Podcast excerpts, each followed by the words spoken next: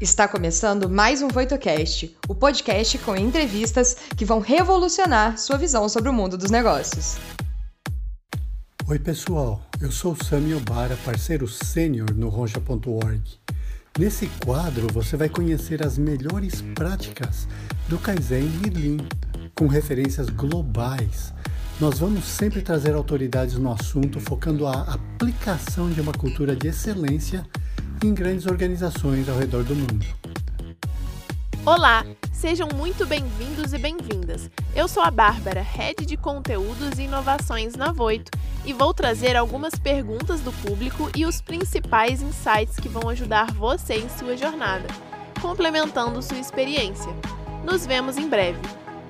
Agora a gente tem um momento muito especial. Eu vou estar apresentando para vocês esse convidado, o Renato Kitazuka. A gente vai falar com ele, ele é um, foi um associado Roncha por muito tempo e eu o conheci há mais de 17 anos atrás. Ele vai falar sobre quais as vantagens de se utilizar o Lean no setor de serviços. Então, ele trabalhou na Toyota do Brasil e o pessoal pensa que eu o conheci lá. Não, eu não o conheci lá. Eles trabalhamos em lugares diferentes, em épocas diferentes e ele desenvolvia fornecedores da Toyota quanto às suas operações de TPS ou de Lean.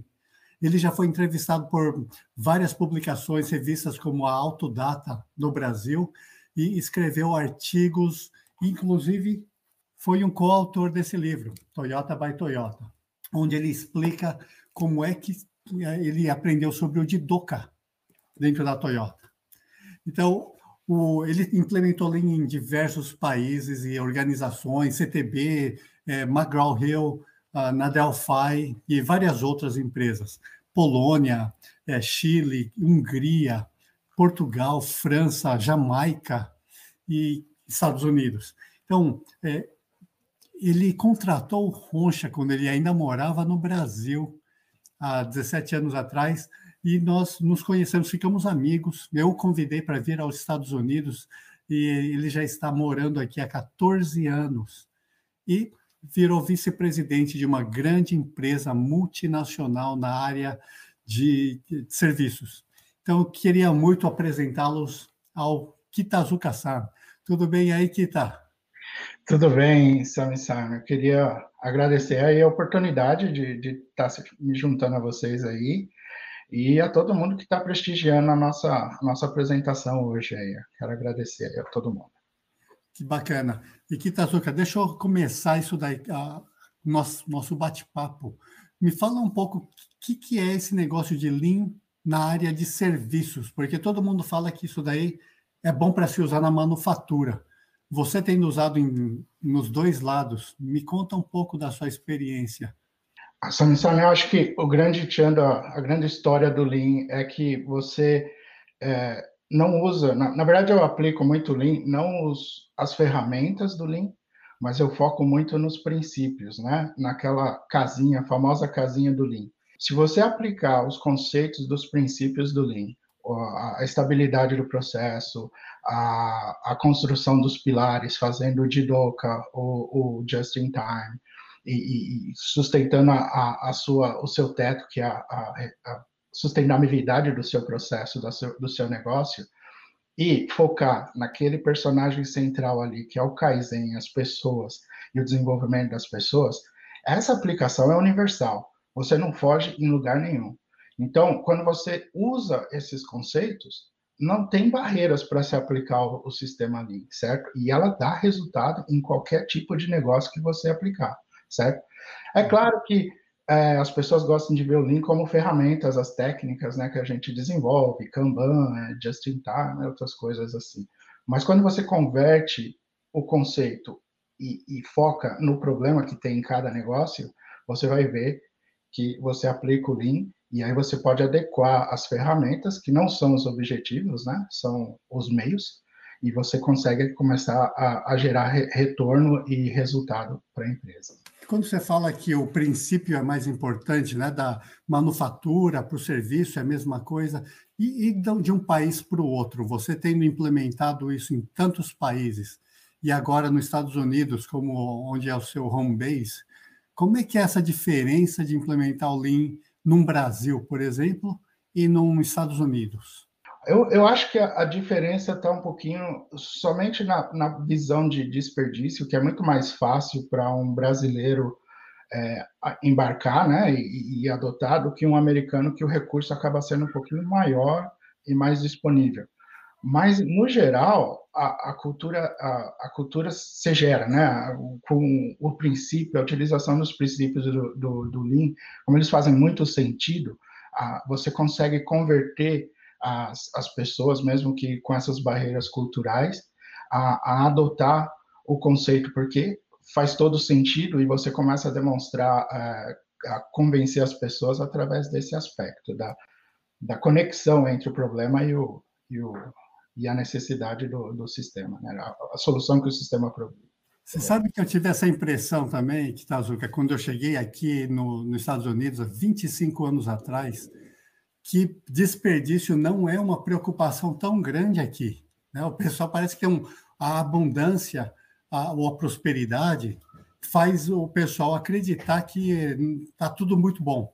Então, isso daí acho que é, meio que detém o pessoal em é, de, de ir buscar mais oportunidades e eliminá-las, não? Não, é verdade. É, eu mesmo, eu vou dizer por mim mesmo. Eu, quando tinha no Brasil, eu levei um tempão para comprar minha primeira furadeira, né, Samsung? Então, você usava a furadeira, a primeira vez que você usava, aí você passava óleo na furadeira inteira depois que usava, limpava tudo, tirava, ficava, guardava aquela furadeira como se fosse ouro. Aqui nos Estados Unidos, você vai até ela quebrar. Por quê? Porque a furadeira custa nada. Você vai na loja, você compra uma furadeira por nada. E no Brasil, você pagava uma fortuna por uma furadeira. Então, o valor, o custo das coisas passa a ser relevante, sim, nessa visão de, de desperdício e, e, e, valor, né? Então, é, eu acho que o grande ponto do, do Lean é você entender definitivamente o que é valor na instituição e a partir disso você eliminar os desperdícios do, do valor, tá? Muito bacana. E, e, quais são as particularidades que devem ser observadas para vencer os obstáculos específicos de gerenciamento de uma empresa nesse setor? Ah, é, aí é que está a dificuldade no, no, no, sistema de serviços, é exatamente o que eu acabei de mencionar, o valor. Né? Uma indústria é, que você tem uma manufatura, o valor está presente ali, ele é físico, e você sabe que ele está movendo através das diversas etapas de processo. Isso simplifica também a identificação do processo, porque você vai ter uma máquina fazendo uma transformação num produto. Na indústria de serviços, não existe essa visão clara do valor fluindo através dos, dos, dos processos. E o processo passa a ser também mais difícil de ser identificado.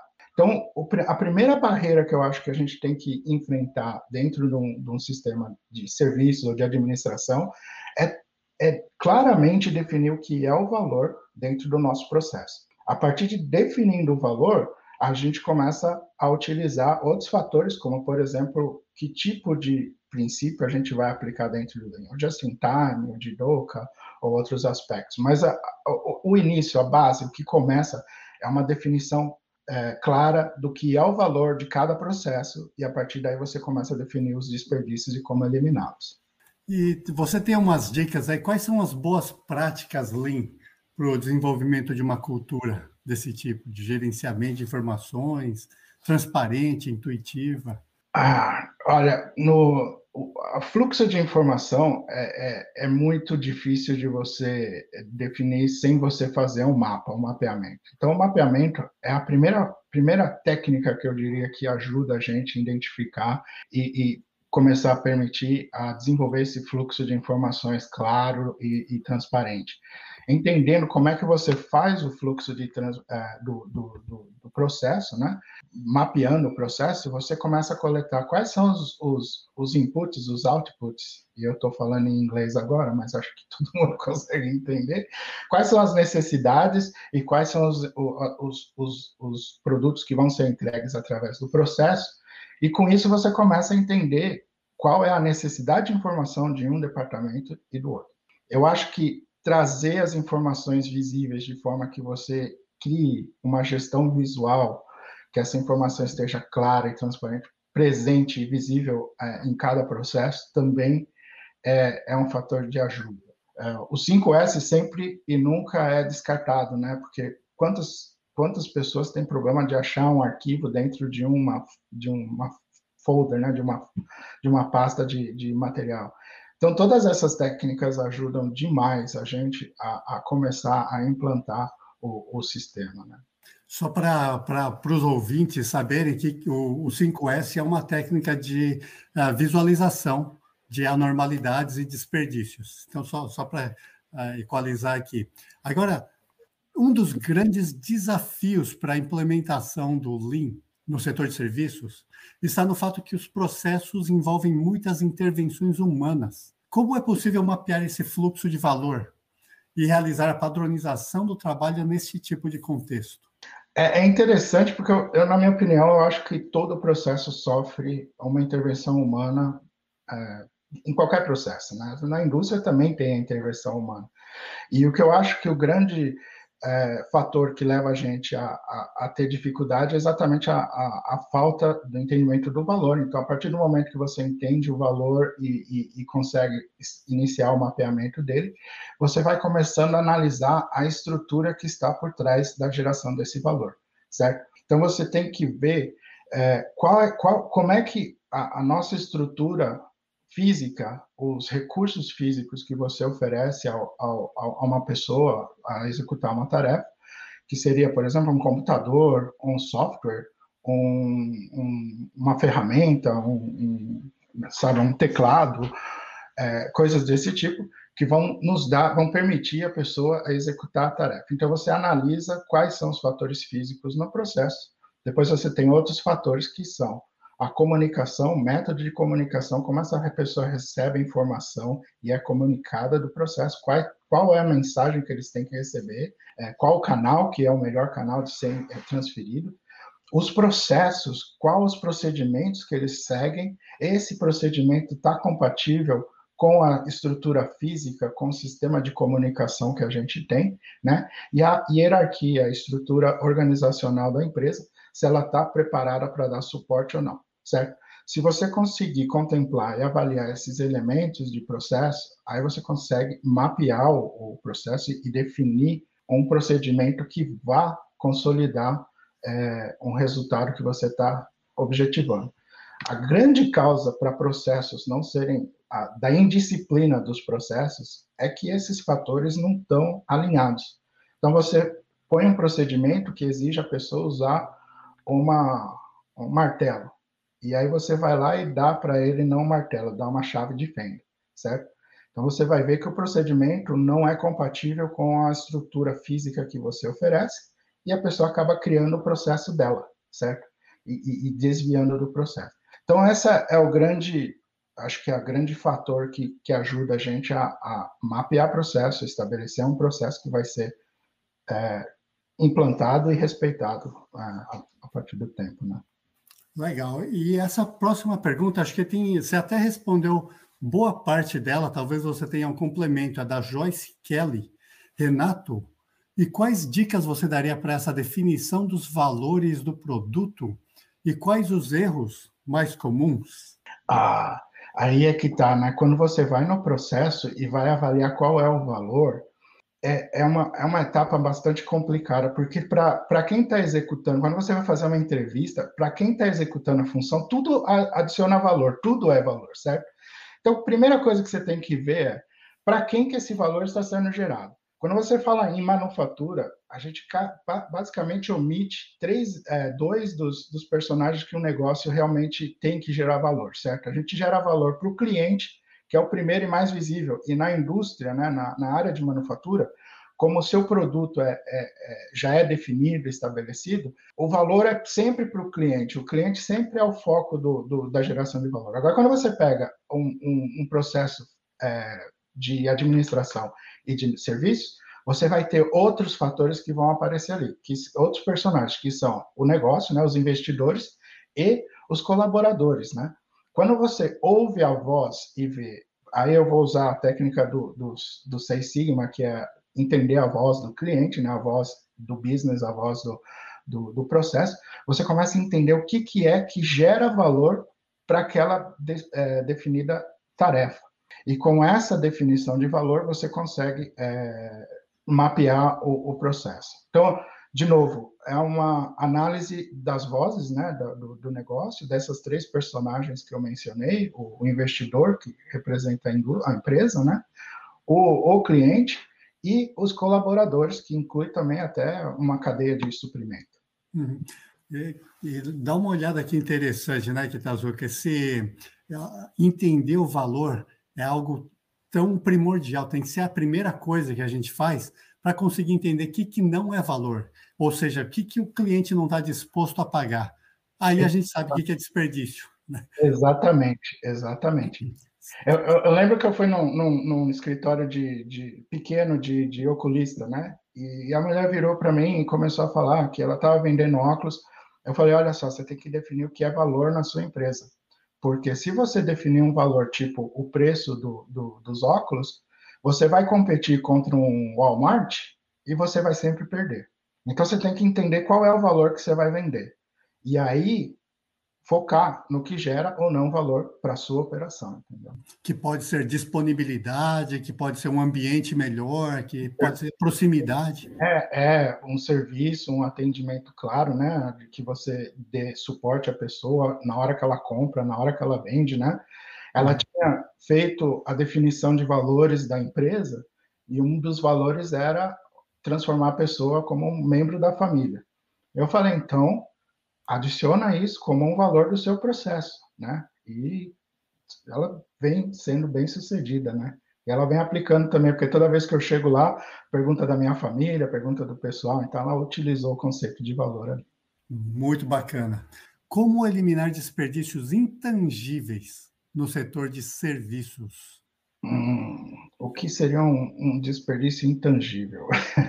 É um desperdício difícil de ser medido, né? Esse daí Oh. É, é, é, interessante, é uma pergunta interessante, mas é, o, o fator, acho que do Lean, a gente busca, na verdade, não só eliminar o desperdício, como controlar ele, certo? Se é uhum. algo que você não tem controle a, atualmente, primeiramente você tem que definir como é que você vai controlar é, esse valor né, que a gente está desperdiçando. Então, um mapeamento de processo ajuda muito você a entender a necessidade, né, o, o, o valor que você, as entradas e as saídas do processo. Claro que você tem que definir o valor primeiro, e com isso você pode implementar controles, né, medições nesses, nessas entradas e nessas saídas, é, quando você está fazendo um mapeamento, e a partir daí você começa a ter uma mensuração, você consegue medir o, o, o, resultado, tá? É, de forma que, na minha opinião, dentro da área de serviços, o, o grande, a grande lacuna que a gente tem que preencher é exatamente essa análise de processo, saber quais são os processos, quais são as entradas e saídas e implementar as medições que, que são necessárias. Sabe, esse desperdício intangível ali me faz lembrar uma discussão a gente estava tendo essa semana mesmo com o, o time Roncha que a gente trabalhou aqui numa vinícola, uma das maiores do mundo, é E&J Gallo, aqui na Califórnia mesmo. E, e, a pergunta que surgiu lá durante a nossa implementação foi: mas se o desperdício de estoque ou inventário ele é um, um dos desperdícios, como é que eu vou eliminar isso daqui? Os meus barris de vinho, onde tem que envelhecer o vinho, não, não é desperdício. E aí a gente explicou, não, é, apesar de ser intangível, é, cada ano a mais que o, o, vinho passa dentro do barril, ele vai adquirindo lá o, né, o, é, as, as propriedades necessárias. Então ele está em processo, ele não está repousando lá Exato. sem ganhar é. a propriedade. É, é, eu lembro quando a gente começou a discutir há muito tempo atrás, o que era desperdício, né? Uhum. Desperdício está relacionado ao valor, certo?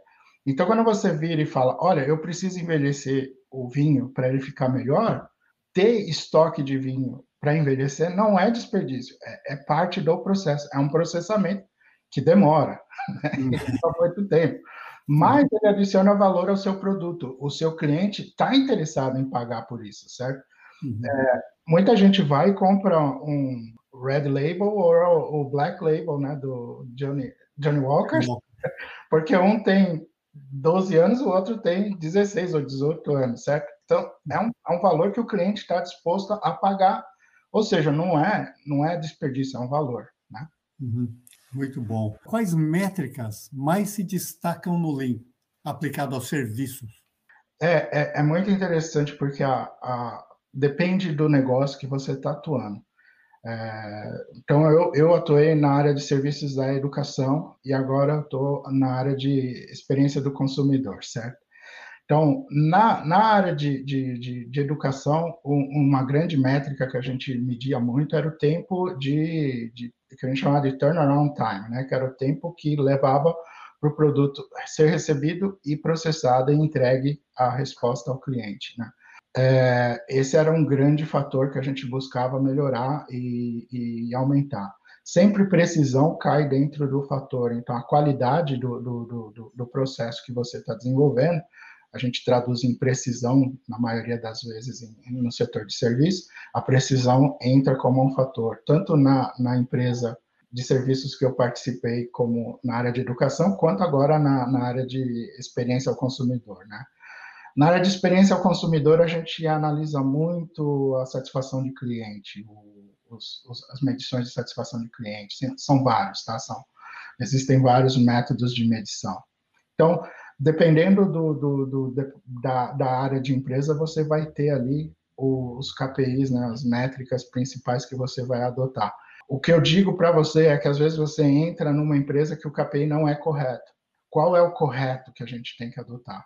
volto a dizer que é o valor que define se você está gerando valor ou não para os seus três personagens, não é só o cliente, a gente tem que sempre focar na área de serviços, acaba englobando aí o seu fornecedor, a sua cadeia de suprimento, o seu é, associado, também aí o, o, o negócio, como os investidores, os executivos e mais. A preocupação das empresas do setor de serviços com a adaptação do Lean Six Sigma está ligada à ideia de que cada cliente é diferente. Como as empresas podem lidar com essa questão? Ah, cada cliente sendo diferente, eles sempre vão buscar a mesma coisa, né? Que, na minha opinião, é a resolução de um problema deles, certo? Todo cliente procura a, a resolução de um problema que eles, que eles estão atuando, que eles têm, certo? Então, a medição disso é sempre relacionada quão bem você consegue resolver aquele problema do seu cliente. E a partir daí, você definindo qual é o problema que você é, resolve ao seu cliente, você vai achar aquela questão que a gente está discutindo desde o início aqui, que é o valor que você vende para os seus clientes. A partir desse momento que você identifica o valor e, e consegue é, saber qual é o problema do cliente que você está vendendo, você vai ver que você começa a ter a habilidade para resolver essa questão.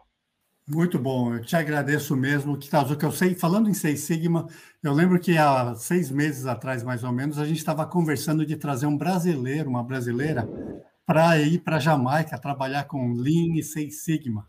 Depois acho que a gente pode fazer uma, uma sessão, se você aceitar retornar, e falar sobre essas oportunidades que estão surgindo aí no, no Caribe, San Diego, onde vocês têm uma, uma base também, e quando, quando você contrata, eu sei que você sempre pergunta se tem brasileiros que tenham interesse. Talvez seja uma, algo de grande interesse, se você topar. Que tal? Não, legal. Estamos aí à disposição, com certeza. Então tá joia. Kitazuka San, muito obrigado aí pela sua participação hoje. Eu vou te deixar aqui para algumas palavrinhas finais. Não, eu, eu, só quero agradecer mesmo a todo mundo aí a oportunidade de que você me trouxe aqui, de estar falando e, e comunicando com todo mundo.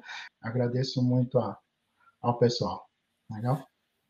Muito obrigado, Kitazuka. A gente se mantém em contato, então. Obrigado. E, gente, pessoal, eu acho que a... estamos chegando ao final. Grande abraço.